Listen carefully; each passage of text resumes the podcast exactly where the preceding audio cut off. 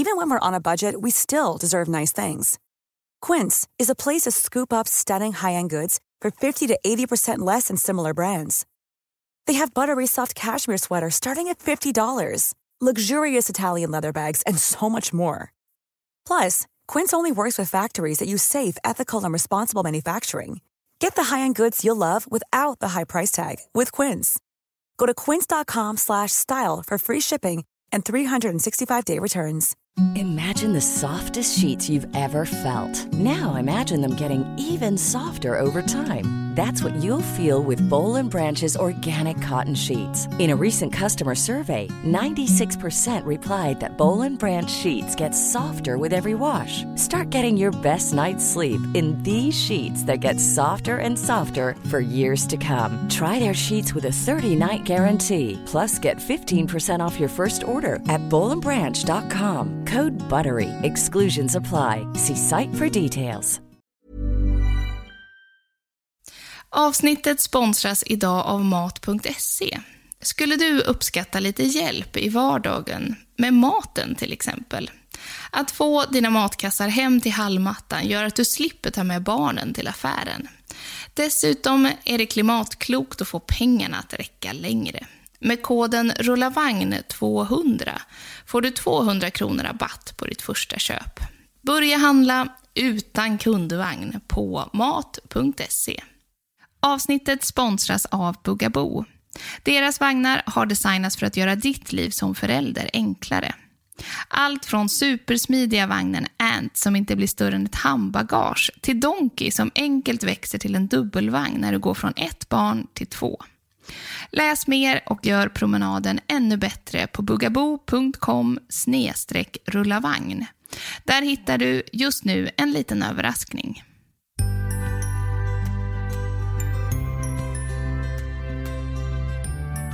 Hej kära lyssnare! Du har rullat igång ett nytt avsnitt av Rullavagn-podden och lyssnar på mig, Evelina Åkerberg, som är grundare av Rullavagn. Och om du har missat det totalt så hittar du på www.rullavagn.nu bland annat andra föräldravänner att hänga med och hundratals artiklar och guider om livet med bebis. Men åter till dagens avsnitt. För idag, trumvirvel, testar vi ett nytt format här i podden. Det här är nämligen avsnittet då du kommer få godbitar från alla våra säsonger och från typ 70 avsnitt serverade på silverbricka. Och ämnet då? Jo, det är självklart sömn, vilket är det som vi får absolut alla kategorier flest frågor om. Du kommer helt enkelt få höra korta klipp från några av våra gäster med bra att veta-grejer om barn och sömn.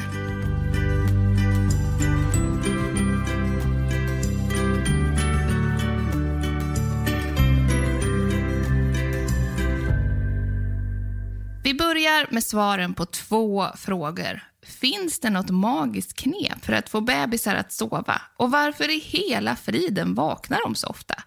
Det har vi nog alla funderat på en sen natt. Här hör vi psykologen och psykoterapeuten Hanna Fischer som jobbat i många år med att hjälpa barn med sömnstörningar. Nej, alltså jag skulle säga att det är ganska stressigt. Det finns inte något magiskt knep. Nej. Eh, så, utan jag tänker att det är ganska stressigt av alla de här tipsen eftersom det är inte så mycket som funkar över tid. För eh, bebisar utvecklas så himla snabbt, Mm. eller barn, små barn. Så att det som funkade för några veckor sedan kanske inte funkar nästa vecka. Eh, för då är de inne i något nytt utvecklingssprång som de ska ta. Eh, så man kan vara hur duktig som helst med metod. Men faktum kvarstår att små bebisars sömncykler är typ hälften av våra egna.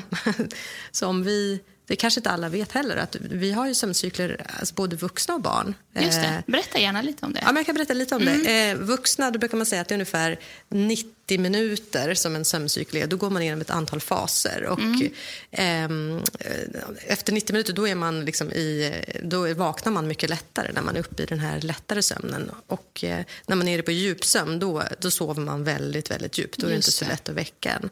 Och för små barn så ligger det alltså, kanske mellan ja, runt 45 är väl ganska vanligt. Så när barn precis är uppe i sin mest lättväckta period då är ju vi samtidigt i vår mest djupa sömnperiod. Just det. Eh, om vi somnar samtidigt. Det förklarar ju ett och Eh, annat. Det förklarar ett och Ja. annat varför det är så himla jobbigt. Ehm, Verkligen.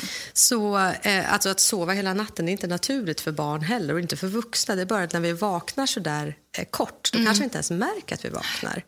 Så det kan man ju räkna ut, 45 minuter åt gången. Eh, och sen kanske bebisar eller små barn somnar av sig själva, då märker vi det inte. Men, och det här är ju gjort, alltså naturen har skapat oss så här. För att om vi, tänk, vi sitter på savannen, vi sitter runt en lägereld eh, och sen alla går ner i djupsömn hela tiden. Det. är ingen som håller koll på elden eller de här farliga djuren som kommer. Just Utan det. någon måste ju vara nära lättsömn hela tiden så att Ah. eh, någon kan signalera att det är fara.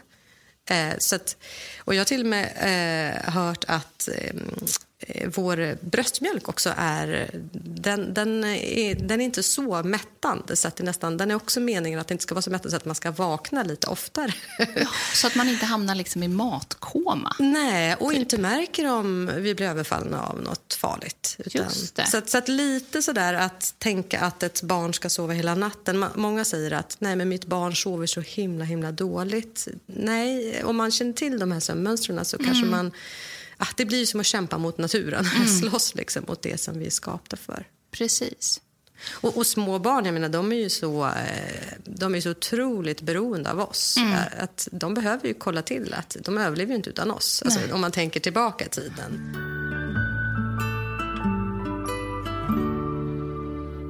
Okej, inga magiska knep med andra ord, även om man kanske hade hoppats på att få höra ett ja på den frågan.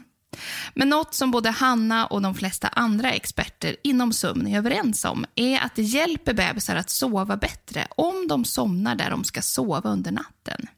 Här hör vi Hanna förklara varför. Evolutionen har ju gjort oss så att vi ska ju reagera på förändringar i vår omgivning. Så att om någonting är förändrat så signalerar det ju fara. Oj, eh, jag somnade på mammas eller pappas eller någon annans bröst här och nu när jag vaknar ligger jag i en kall säng. Det här kan inte stämma. Då, måste jag, då drar liksom systemet igång. Då vaknar jag lite mer kanske än om jag hade legat kvar på det stället där jag somnade. Just så om det. man går runt och vischar så är det väl bra att när man märker att trötthetssignalerna börjar tillta att man lägger ner barnet den sista stunden och kanske har en hand på ryggen eller så. Mm. Eh, och att det ändå kanske lyfta lite på handen innan barnet somnar så att den får den känslan av att här somnar jag, här vaknar jag, det är tryggt. Just Så, mm. Men hur gör man då för att få en bebis som man kanske vaggat i famnen eller burit i bärsele att somna där hen ska sova? Här hör vi psykologen Alexandra Arnberg prata om hur man steg för steg kan närma sig det. Hon påminner också om varför det kan vara bättre att ge upp tidigt när bebisen helt enkelt inte vill sova.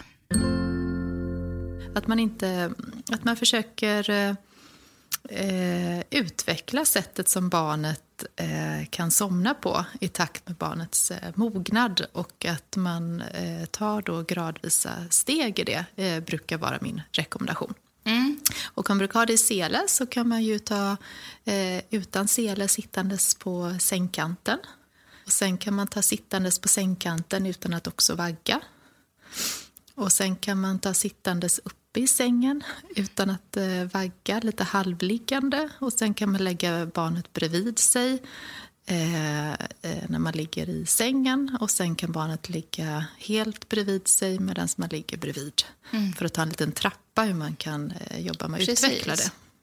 Ja, men verkligen. Jag känner att man ofta som förälder lite grann, när, när liksom det är såna här situationer, att man kommer på något vis till en punkt där man bara så här, nej nu bara orkar jag inte en kväll till det här. Och så tar man till ibland ganska drastiska, att nu är det banne mig så här vi ska göra och så. Ja. Eh, det gäller ju på något vis kanske som du säger att, ja, men att planera lite granna och liksom så här, okej, nu vill vi förändra något. Hur, och verkligen tänka så här, hur skulle vi kunna göra det eh, stegvis? För man ser ju på något vis bara slutbilden, att jag ska sluta med bärselen och sen ska han eller hon ligga där i sängen. Och det känns ju som ett sånt jättesteg ibland. Eh, ja, absolut. Eh, det, är ju eh, viktigt. Och Sen kan det vara viktigt också att våga pröva lite grann. Exempelvis att lägga ner barnet när man märker att barnet håller på att somna. Eh, och inte hamna i den här fällan att man märker att barnet håller på att somna då är man som allra eh, mest rädd för att göra någon som helst förändring. Mm, för då kommer det ju absolut. kanske vakna. Ja. Men man måste ha tillit till att barnet behöver få helt enkelt eh, behöver få eh, märka att det eh, ligger själv eller bredvid eh, när det somnar för att barnet ska lära sig att somna själv. Det, det har ingen inlärningseffekt för barnet om du lägger ner det när det redan har somnat. För då har Nej, just det. erfarenhetsmässigt De är ändå somnat. medvetna om vad som nej, händer då Nej, precis. Nej. Så det kan vara eh, ett tips också, att våga lite eh, pröva. Eh, och sen som du säger, när man är väldigt trött kan man komma till lite drastiska å- åtgärder ibland. Men där är det bättre att när man märker att man får mycket motstånd att ganska snabbt ge upp egentligen. Eh, bryta det där mönstret eh, som man är inne i om barnet står och hoppar och skriker i sängen och jätteglatt. Man försöker några gånger lägga ner det men man får samma eh, respons. Att faktiskt gå ut ur sovrummet så att man inte eh, går in i striden. Det är bättre därför att ge upp tidigt när man märker att det här kommer ändå inte att gå. Vi fyller på med några kloka tankar från Lisa Westerberg, vår BVC-sköterska, på samma tema. Hon poängterar hur viktigt det är att släppa stressen kring att allt ska funka perfekt från början och ha ett lugn i att allt kommer att lösa sig. Så det finns inget som säger det måste ske på ett speciellt sätt. Barnet måste ligga själv i sin säng. Det, så det är, är, det nog inte. mer en, en, för, eller så här en Det är nog- tanke vi har som Ja. föräldrar, att det är så man ska lära sig att somna. För, för det gör ju vi sen, när vi blir äldre och när vi är vuxna och även barn, äldre barn. Och det kommer det här barnet också göra. Och alla barn kommer så småningom somna i sin säng, även om man kanske har en förälder bredvid sig. Så att det kommer verkligen gå, vill jag få ut till alla föräldrar. Det kommer gå. Men, men i stunden är det ju lite tröstlöst.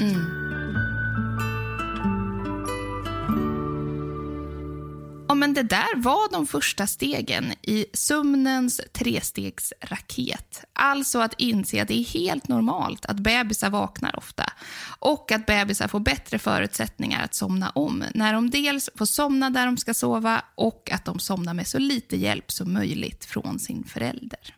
Nu kommer vi in på några andra grejer som påverkar sömnen. Jag tänker på sånt där som nattningsrutin, att äta på natten och hur många timmar bebisar egentligen måste sova. Vi börjar med nattningsrutinen. Hanna Fischer förklarar varför det är viktigt med rutiner. Alltså de signalerar ju att dagen är slut. Eh, man, även faktiskt för äldre barn och till och med vuxna som har sömnproblem brukar man säga att det är bra att ha en rutin.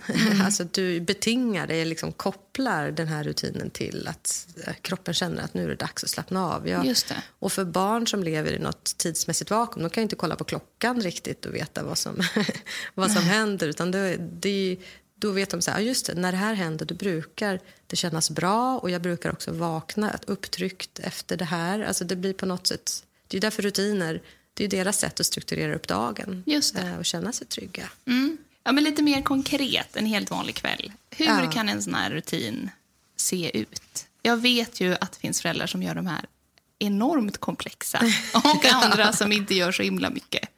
Nej. Vad skulle du liksom rekommendera? Inte kanske bara att man gör, men vad är bra att tänka på? Ja, alltså jag tänker att det ska vara något som är konstant, alltså nästan så här ritualistiskt. Du vet, liksom. Mm. Just det.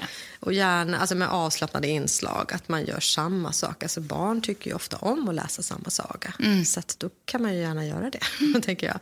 Eh, bygga på sånt som barnet tycker om, men som är lugnande. Ja, mina barn har ju varit lite olika där. Ett barn Ja, när jag försökte bada henne så har det bara blivit mycket mer stoj och liksom aktivitet. Ah. Så det har inte varit lämpligt för henne. Medan mitt andra barn det har varit perfekt avslappnande aktivitet. Eh, så det är ju då individuellt. Men vad, vad kan man tänka sig? Liksom, ta på blöja, det börjar väl där kanske. Sätta på pyjamas, man kan ge någon försiktig massage. Många barn, kanske lite äldre, de gillar ju den här, man kan göra den här pizzan. Man kan baka pizza på ryggen. Du vet, när man, jo, men den är jättegullig Jaha. faktiskt. Eh, nej, men man, du vet, man bakar ut degen och så Jaha, häller man på tomatsåsen. Och sen kom, ja, men, ja, nu visar jag med fingrarna här så att Ja. det är kanske svårt för lyssnarna att förstå vad jag menar. Det ser väldigt mysigt ut. Ja. Ja. ja, men precis. Att hitta lite såna och där eh, lite typ beröring är ganska bra för att det är lugnande. Och Sådär. Absolut, Mm, precis. Bra. Så, och sen tänker jag att man kan vara en god förebild själv. Mm. Så att man inte går från 100% aktivitet till noll. Utan att man också visar att ja, men det ska vara förknippat med mys Mm. ju, att få gå och lägga sig. Eh, och därför så blir det också så här, om man följer väldigt mycket metoder som inte riktigt passar en själv så tänker jag att det kan bli skevt. Eh, Precis. så där, eh, för, alltså jag, jag tänker, ja, för vissa där är ju det det enda som, som liksom, de tycker funkar, att man kör någon metod. Men för andra som håller på med Ja, vi kommer väl in på det senare, såna här kanske mer fem minuters liknande metoder och känner att de bara, det går helt emot min föräldrainstinkt där jag håller på med. Jag, jag mår jättedåligt, jag nästan gråter själv när jag ska lägga barnet. Barn är ju jättekänsliga för att plocka upp Verkligen signaler. Så att, superkänsliga. Och vad ska de då för signal kring det här med läggning? Det verkar vara någonting som är farligt. En anknytningsperson här signalerar att det här, det här, det här är inte tryggt, det här är inte bra. Liksom. Så, så jag tänker att, att ehm, det är ju svårt kanske att göra för en själv när man känner att man har massor annat att göra. Men att man ligger bredvid, man liksom ändå försöker njuta av och dofta och ligga nära och liksom, istället för den här frustrationen av att liksom, jag måste bara vidare. Går det liksom, så är ju barn ett fantastiskt verktyg för mindfulness eller medveten närvaro. Precis. Så. Men eh, det är ju lättare sagt än gjort. Jag klart. passar på varje kväll, tar jag en liten powernap medan jag ligger. Ja. Det är jättebra. Så Ja. jag är ganska pigg resten av kvällen. Ja. det, gäller ju inte sova för länge bara. Det funkar ju för vissa, för andra så kan de inte somna sen. Så Nej. det- vi vuxna är ju som barn också. Vi är så himla olika. Alltså det, ja, det är ju det som gör det svårt att säga generellt. Precis. Mm. När det gäller barn och liksom nattningen, ska man gå efter klockan som förälder? Mm. Att så här, ja, men varje dag klockan 19, eller 18.30 kanske Mm. börjar vi med nattningsrutinen klockan 19 i sängen. Eller ska man kika efter de här eh, trötthetssignalerna som jag tycker man läser ganska mycket om. Att så här, Då gäller det att hoppa på sömntåget. Och Mm. Ja, liksom, så här. Vad tycker du? Eh, dels det här med sömntåget. Det finns inte någon forskning som visar att det finns riktigt sömntåg. Så. Tåget har gått. ja, men precis. Nej, men, eh, det är klart att eh, jag, jag rekommenderar att man letar efter trötthetssignaler. Mm. Eh, vadå, att barn börjar gäspa, att man blir lite glansig på ögonen och sådär. Eh, samtidigt så vill man ju att barn ska skolas in i någon bra rytm som passar för hela familjen. Mm. Eh, så. Så jag, jag tänkte bara på en... Jag, jo, svaret är egentligen kolla efter trötthetssignaler främst. Men eh, sen får man ju återigen anpassa då. Om man, om man märker att barnet inte somnar. Man försöker lägga det klockan sju, men det somnar inte förrän nio. skulle jag egentligen hellre rekommendera att, att man kanske eh, provar, eh, om de sover på dagen, att man börjar lägga dem klockan nio och sen liksom successivt backar en kvart Just per natt istället. För att för den där, de där två timmarna, det är svårt för Kampen. en förälder att ligga Ja. snusa så där eh, medvetet närvarande som just Nej. sa. Det, det funkar Nej, men det går ju inte. Nej. Nej, då är man inte så himla mindful i Nej. ögonblicket. Nej. Exakt. Så att, men sen så tänker jag på en annan sak. Det är bra att komma in i, i eh, någorlunda bra rutiner. Men det är också tycker jag många föräldrar som säger så här, "Ja, men och så vill man ju sova ut lite på helgen. Och det, Ja. kanske, det kanske inte riktigt är, är att barnen går med på det. De fattar inte grejen. Liksom. nej. Om man, om Förrän de typ är tonåringar. Nej, precis. Då. Nej, men så att egentligen så här, om man ska få in dem i... Det är bra för kroppen att ha någon slags regelbundenhet ändå. Så leta efter trötthetssignaler men sikta mot att ha ungefär samma tid, alltså oavsett vardag och helg. Något som vi får många frågor om hit i podden är det här med bebisar som käkar i tid och otid på natten. De allra minsta ska ju förstås få äta så ofta de vill. Men när vet man att det är okej att sluta med amning eller flaska på natten? Och hur sjutton gör man? Det hör vi BVC-sköterskan Lisa Westberg prata om. Men nu säger jag så här, jag tycker att det är rimligt att sluta mellan 6 och 10 månader. Ja, just det. Eh, Det är en rimlig tid. Och där såklart att eh, visst, beroende på hur mycket man har börjat, har börjat äta på dagen så kan natten bli olika lång. Så att så här, ponera ett åtta månaders barn skulle kla- kunna klara sig tio timmar utan mat. Men, men har man inte kommit igång att äta på dagen så kanske det är mer orimligt. Så det är ju lite ja, beroende lite på hur man kommer igång där på dagen Precis. med vanlig mat. Exakt. Mellan 6 och 10 månader är rimligt. Och det är också bra att göra många justeringar innan man är ett år. För där man börjar bli så himla Då bestämd. är man då. van också. Jätte! Ja, och det är ju det det handlar om. Precis. Det, där slår du huvudet på spiken. Det är det det handlar om, att de är vana vid att äta. Precis. Och det är vi som ska hjälpa dem att vänja sig av med det. Den tiden man har, om ett barn säger ammar eller äter på flaska var tredje timme till exempel, Mm. att börja förlänga den tiden till fyra timmar istället. Just det. Så när barnet vaknar så försöker man vischa och lugna ner barnet och visa att det inte är dags för mat. Och det kan man göra redan vid tre månader. Eh, Mm. Just så det, att- och testa Ja, liksom. Mm. precis. Och sen så, så här, om det absolut inte går, beror ju på hur trött man är själv också. Mm. Så att det behöver ju inte, om man är två eh, om det här barnet, så är det ju inte specifikt den som ammar som behöver göra det. Precis. Utan där kan man ju hjälpas åt. Så att förskjuta den tiden lite grann. Mm. Och sen så blir den då, sen när man blir lite äldre så blir de där fyra timmarna till sex timmar istället. Just det. Så förskjuta tiden. Men det här ska ju gå bra också. Man ska ju känna att det fungerar och att det inte är helt utmattande för en själv. Och i sådana fall är man två får man ju turas om med det här. Många barn som, om säger att det är den ena föräldern som matar, oavsett om det är flaska eller amning, eh, för det är kanske den som är föräldraledig som matar mest, så kan det vara lättare att sova med den andra föräldern Ja, just det. faktiskt. För att man inte ska liksom, känna doften eller ha det där invanda att nu ska, nu ska den här föräldern ge mig min flaska. Eh, så att man byter föräldrar där. Förlänga tiden mellan amning, där startar man. When you're ready to pop the question, the last thing you want to do is second guess the ring. At Bluenile.com, you can design a one of a kind ring with the ease and convenience of shopping online. Choose your diamond and setting. When you find the one, you'll get it delivered right to your door. Go to Bluenile.com and use promo code LISTEN to get $50 off your purchase of $500 or more. That's code LISTEN at Bluenile.com for $50 off your purchase. Bluenile.com code LISTEN. Planning for your next trip? Elevate your travel style with Quince. Quince has all the jet setting essentials you'll want for your next getaway, like European linen, premium luggage options, buttery soft Italian leather bags, and so much more. And is all priced at 50 to 80% less than similar brands. Plus, Quince only works with factories that use safe and ethical manufacturing practices.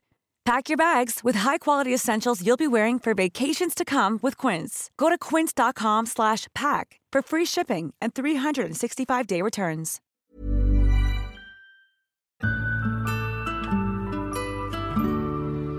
Hmm. Ja, att sluta med mat på natten kan minsann vara enklare sagt än gjort. Ett sätt att få lite ordning och reda på dagen och sömnen som småbarnsförälder är att hitta de optimala tiderna för bebisens tupplurer och när hen ska somna för natten. Här hör vi sömncoachen Hanna Bergenkull prata om när du kan börja med mer fasta sovtider. Från det att barnet är två månader ungefär brukar jag rekommendera att det är klokt att införa en sån här mat och sovklocka. Ni vet Skalmans mat och sovklocka. Att man liksom Ja. sätter tider som man strävar mot. Och det vill jag också lyfta ordet sträva Det mot. lyckas verkligen inte alltid. Nej, inte prestation. Utan så småningom så går det faktiskt att sätta de här tiderna ganska exakt. Eh, men Eh, var lite lugna och se det som ett strävansmål. Det ordet använder man ganska ofta som lärare i skolan. Att sträva mot ett mål men inte skynda sig dit utan ha något att sikta på. Mm. Och på www.rullavagn.nu zonschema hittar du just en sovklocka som kan anpassas efter din bebis ålder och när ni vaknar på morgonen. Där får du förslag på tider att sträva mot under dagen. Men visst kan man bli lite stressad och fokuserad på att bebisen absolut måste sova ett visst antal timmar och minuter. Jag har själv pratat ganska ofta i podden om att jag med mitt första barn la mycket tid och energi på att få min lille grabb med kolik att sova exakt enligt rekommendationerna, vilket väldigt sällan lyckades. Här hör vi Hanna Fischer igen när hon svarar på en lyssnarfråga om en tre månaders bebis som vägrar att sova på dagen. Det här tycker jag är en av de mest stressande sakerna. Mm. Alltså, att, att man säger timmar, alltså det är ju ett spann. Eh, och Sen finns det barn som inte sover inom de där spannen heller. I den här åldern är det någonstans mellan 15 och 18 och här, här är det ju typ 13 timmar hon får till. Just det, precis. Eh, men samtidigt mm. så pendlar ju bebisar mellan vakenhet och sömn utan att vi märker det. Ja, för liksom eh, ibland somnar de när de äter lite exakt. eller sådär. Ja, och det är likadant med vuxna som har sömnproblem till exempel. Om man väl lägger dem i ett sömnlabb där man registrerar när de sover och inte så är det liksom alltid att man tror att man sover mindre än vad man gör. Eh, för Aha. att det finns liksom perioder som man inte tror räknas som sömn som ändå Just gör det. det.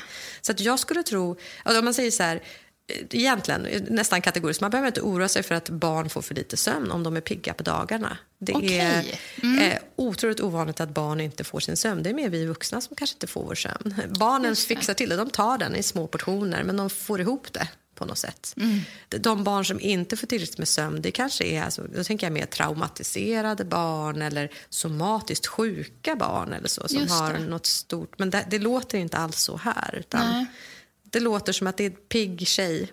Mm. och jag kan säga personligen, jag ringde själv till BVC när mitt första barn som sov jättelite, sov mindre än så här och fick det lugnande svaret då också att mm. nej, så här är det för vissa barn. Och hon är nio år och fortfarande lika pigg. Det är ju jätteskönt att du fick ett lugnande svar, för jag upplever inte alls mm. alltid riktigt om man hör av sig till sitt BVC och frågar om sånt här, att man får det. Nej. Utan snarare att man blir ännu mer stressad kanske. Ja, precis. Mm. För jag tänker att det finns nästan en kollektiv stress kring sömn i vårt mm. samhälle. Verkligen. Eh, för, och det är samma när man jobbar med vuxna eller äldre barn med sömn också. Att det första är att ge det man kallar för psykoedukation kring sömn. Eh, ja, men så här lång en sömncykel, så här snabbt. Om man har sömnbrist till exempel så kroppen kompenserar för det och man går snabbare ner i djupsömn då. Den sömnen som är viktig till exempel. Så att det är så himla smart uttänkt. Mm. Eh, så att oftast behöver man inte oroa sig för varken sin egen eller barnets sömn utan det, det blir framförallt Är det barnets viktigt sömn. liksom på något sätt, jag tänker liksom med barns hjärnor och ja. allt som ska liksom utvecklas och sånt där när de är så här små. Ja. Är liksom sömnen på dagen viktig av den anledningen? Ja, men, eh, I och med att de... Eh, alltså det är ju nervsystemet som behöver vila och återhämtning. Mm. Så, men, eh, och efter en periods aktivitet ska man vila lite. Och de här, det, ser ju, det är ju snabbare liksom, växlingar när man är liten. Mm. Det är mm. därför man behöver sova lite oftare. Så ju mindre barn, desto tätare kräver nervsystemet återhämtning. Puh, det var väl skönt att höra det där, eller hur? Precis som Hanna Fischer var inne på här så kan man ju känna en stress själv som förälder att sova jättegott när bebisen väl sover, vilket inte alltid är så lätt när sömnen är upppackad eller nästintill obefintlig. Här hör vi KBT-psykologen Helga Jonsson Wennerdal.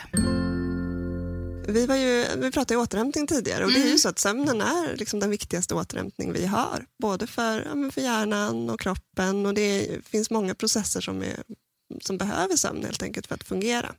Eh, minne och sån, olika hormonella processer och immunförsvaret, är, för dem är det viktigt med sömn. Mm. Men, eh, men det som är så fiffigt med sömn är ju att vi inte alltid måste sova ett visst antal timmar utan att kroppen liksom funkar så att den tar igen förlorad sömn genom att gå ner i djupsömn snabbare. Okay. Mm. Så har man liksom inte sovit bra en natt så betyder inte det att man måste sova liksom fler timmar natten efter utan man får liksom ett det kompenseras mer genom Just att man får det. då mer av den här viktiga djupsömnen. Mm. Så där är också, så jag tycker det brukar vara väldigt viktigt att prata om att vi behöver inte alltid vara så oroade över om vi i perioder får för lite sömn. Mm. Och för de, flesta, för de allra flesta småbarnsföräldrar så handlar det ju inte om att det är en total sömnlöshet men det handlar om att man får, man får för lite sömn ja, under en ganska lång tid. Sömn. Och uppstyckad ja. sömn. Precis. Mm. Och det här med att den är uppstyckad, det är klart att det det upplevs ju väldigt jobbigt, mm. att man blir väckt och att man vaknar och så.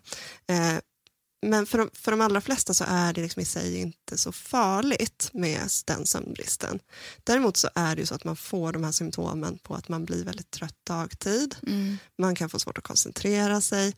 Humöret påverkas, man blir mycket mer lättirriterad och kanske också lite mer deppig. Och då kan det ju få ganska stora konsekvenser ändå på, på så fungerandet.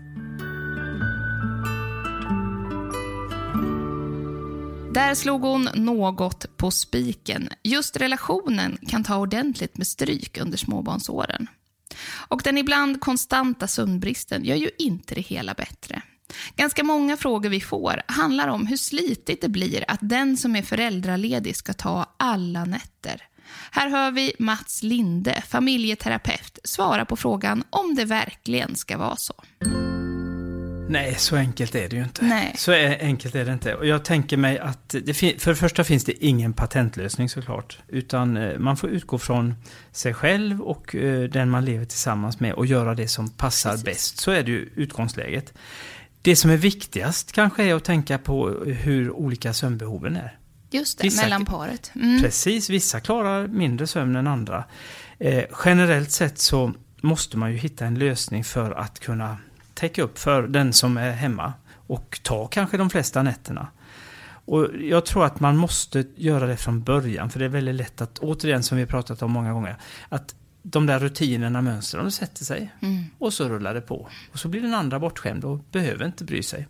Så jag tänker att man försöker hitta ett sätt att fördela det på och framför allt den som då inte är den som tar flest nätter, att det finns en omtänksamhet. Att man faktiskt läser av den man lever tillsammans med, den som är ens käraste.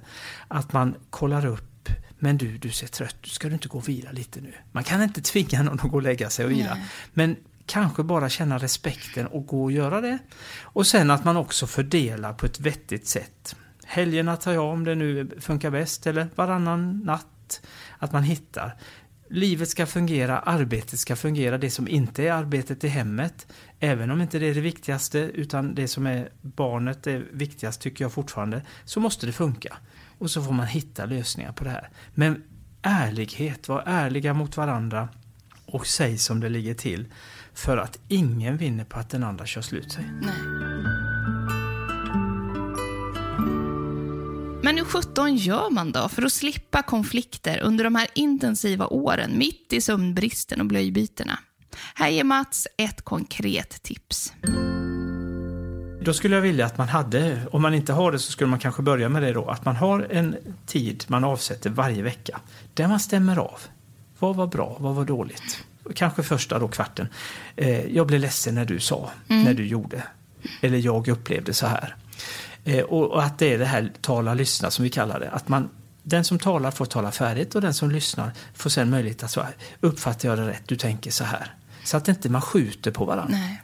Det, det är mitt tips. Och dessutom skulle jag vilja att man, man lyfter det som... Man, man går inte på varandra utan man är rätt så öm... Inte ömtålig ska jag inte säga, men man omtänksam i sitt sätt att lyfta det. För man vill ju ändå ha en god relation. Det är ju det. Men man måste också vara tydlig och ärlig. Precis. Och vågar man inte vara det, och det, tyvärr är det väldigt många som inte är det, så är det ju inte jättebra egentligen. Utan man måste våga vara ärlig i en relation. Annars är det något tassande. Precis. Så är det. Också jättebra med den här kvarten. Dels Jag att saker det. och ting inte hinner eh, liksom byggas på för lång Nej. tid. Också så får man, man får öva sig lite på det där. Med Ja. att både lyfta det som har varit jobbigt men också det som har varit Och då bra. inser man, tror jag, att en kvart, det är väldigt lite tid, men en kvart är ganska mycket tid också. Ja. Och att just hålla på ramen, som du säger, som jag är noga med, att man sätter nästan igång en klocka och när det närmar sig en par minuter kvar så kan den ringa. Så vet man, nu har vi två minuter kvar, hur avslutar vi det här? Precis. Mm. Nu kommer vi in på ett annat ämne som vi får många frågor om, nämligen olika typer av sömnmetoder där bebisen får skrika ett visst antal minuter eller ska tränas i att somna ensam i ett rum utan sina föräldrar. Louise Alin är psykoterapeut, barnmorska och har en specialutbildning i barn och ungdomspsykiatri. Här hör vi henne prata om varför hon tycker att man absolut ska fundera ett extra varv på strikta sömnmetoder och hur de uppfattas av ett litet barn. Alltså vill man ha en riktigt trygg unge Och trygga barn de somnar när de är trötta och vaknar när de har sovit klart. De äter när de är hungriga och de kissar när de är kissnödiga. Sen är det inget mycket mer med det. Mm. Vad är då en trygg, liksom, trygg bas för barn? Vad är det?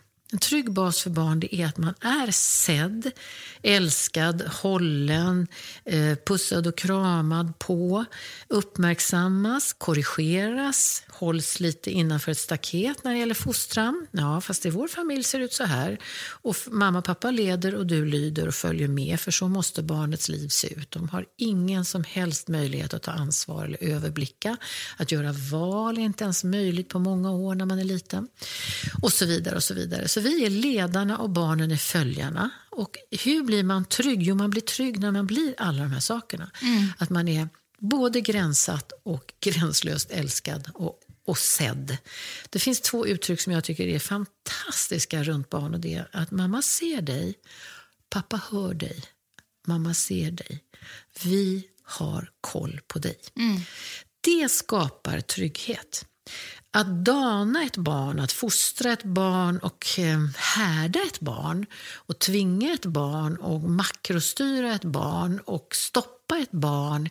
Alla de där fun funktionerna som kanske man förr i världen trodde skulle ge en stark vuxen skapar bara otrygghet och låg självkänsla. Mm. Kritisera ett barn, nedvärdera ett barn, styra ett barn bortom det rimliga. Nedvärdera barn är, liksom, det är verkligen våld i deras värld.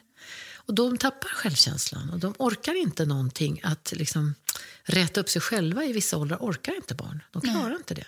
Utan om mamma och pappa är som gudar för dem, upphöjda enorma personer och individer som alltid vet bäst och gör rätt och det är som gudaliknande människor i, i, i de här föräldrarna. Mm. Så när de sviker eller attackerar så kan det inte hända barn och värre. Det ger otrygga barn.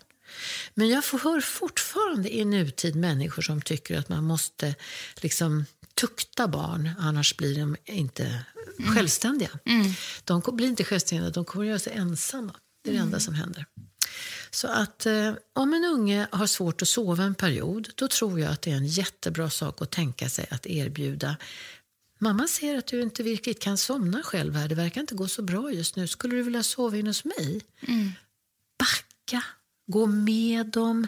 De tar tre, fyra steg framåt i utvecklingen. Plötsligt backar de sex. Och då är det något som händer. Någon mm. utvecklingsfas. Gud vet vad, ni kan inte få svar på allting. Man kan absolut inte kartlägga allting som händer barn. Vissa saker fattar man, men inte allt. Men ungens beteenden kan man alltid göra någonting åt. Gå tillbaka lite. Vill du att jag ska mata dig älskling? Du ser så trött ut ikväll. Alltså, gå in i den lille, lilles mm. omsorger. Kläder, mat, pyssel, kroppen. Och vänta ett tag och se vad händer om vi gör så här nu när han vill sova hos oss. Ja, men han kan väl sova hos oss då. Han är för stor och det går inte och våran säng och det är för trångt. Och, ja, sätt in en liten turistsäng får vi se vad som händer. Jag tror att det här som vi var lite inne på förut, att så här, ja, men om vi gör så nu, då kommer, det allt, eller då kommer ja. de förvänta sig att de alltid ska få sova här. Och, eller jag, jag, tycker jag hör det mycket. Ja, ja, absolut. Jag känner väl i alla fall fyra, fem vänner som när vi var unga och hade premenstruella faser kunde regredera till en ålder av minus noll år och bete sig som man inte trodde sina mm. öron när man satt och pratade med dem. Mm. Alltså vi alla människor är trygga, starka, framåt, framåt. Rädda, oroliga, introverta, backa, backa, backa. Ja. Så håller vi på hela livet.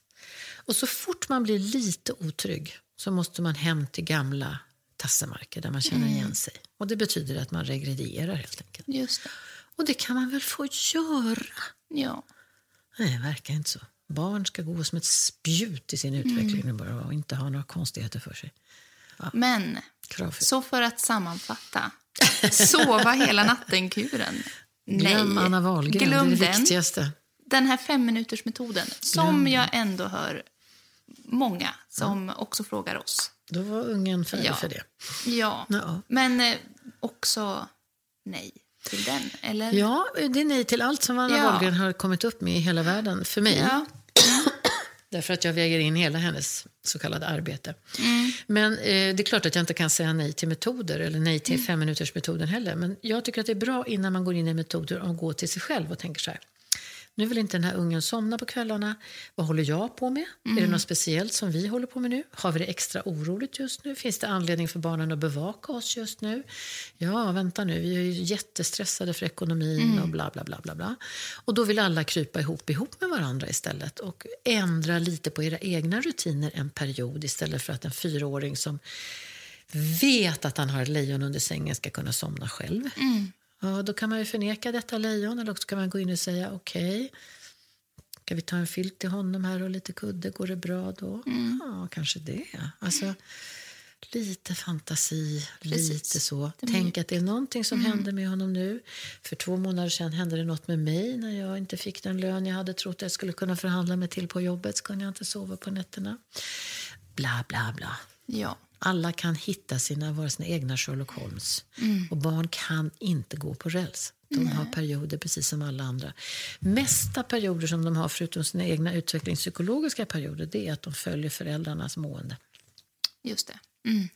Det är verkligen När så. ni kommer hem och är jätteglada, vackra, hela, rena, rika och bara vill leka med era barn, inte vet jag när det händer, men om det händer, då ser ni inte röken av era ungar. Nej. Då susar de runt med andra och kompisar och de ska göra det och nej, mamma inte nu. Och, För att och de är är ni oroliga och rädda och bekymrade, då sitter de uppe på halsen på er Precis. och bevakar er. Ja, de där dagarna när man gärna skulle vilja ha lite Att de space lekte kanske. lite själva. Ja, så är det verkligen.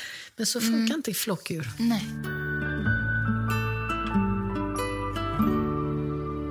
Det här, mina vänner, var dagens Best of sömn-avsnitt från oss på Rulla Vagn-podden. Hoppas att du har fått med dig några godbitar att fundera vidare på. Man kan väl konstatera att det är kämpigt under barnens första år med sömnen. Men när får man sova igen? Lisa Westberg får avsluta dagens avsnitt. Och jag skickar med ett håll ut alla kära lyssnare. Ni kommer förhoppningsvis att få sova igen. Så när man sova en hel natt? Jag vet inte. Väldigt olika. Många barn sover bra från två års ålder. Det var, svar. det var det peppande svaret. Jajamän.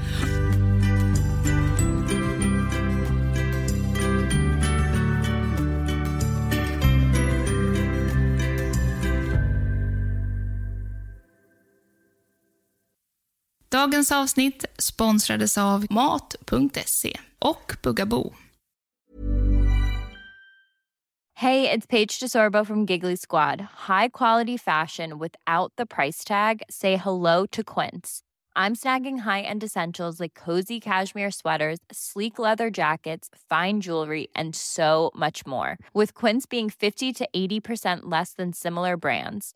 And they partner with factories that prioritize safe, ethical, and responsible manufacturing. I love that. Luxury quality within reach. Go to quince.com slash style to get free shipping and 365 day returns on your next order. Quince.com slash style. Hi, I'm Daniel, founder of Pretty Litter. Did you know cats tend to hide symptoms of sickness and pain? I learned this the hard way after losing my cat, Gingy. So I created Pretty Litter, a health monitoring litter that helps detect early signs of illness by changing colors, saving you money and potentially your cat's life. Pretty Litter is veterinarian developed, and it's the easiest way to keep tabs on your fur baby's health right at home. Go to prettylitter.com and use code ACAST for 20% off your first order and a free cat toy. Terms and conditions apply. See site for details.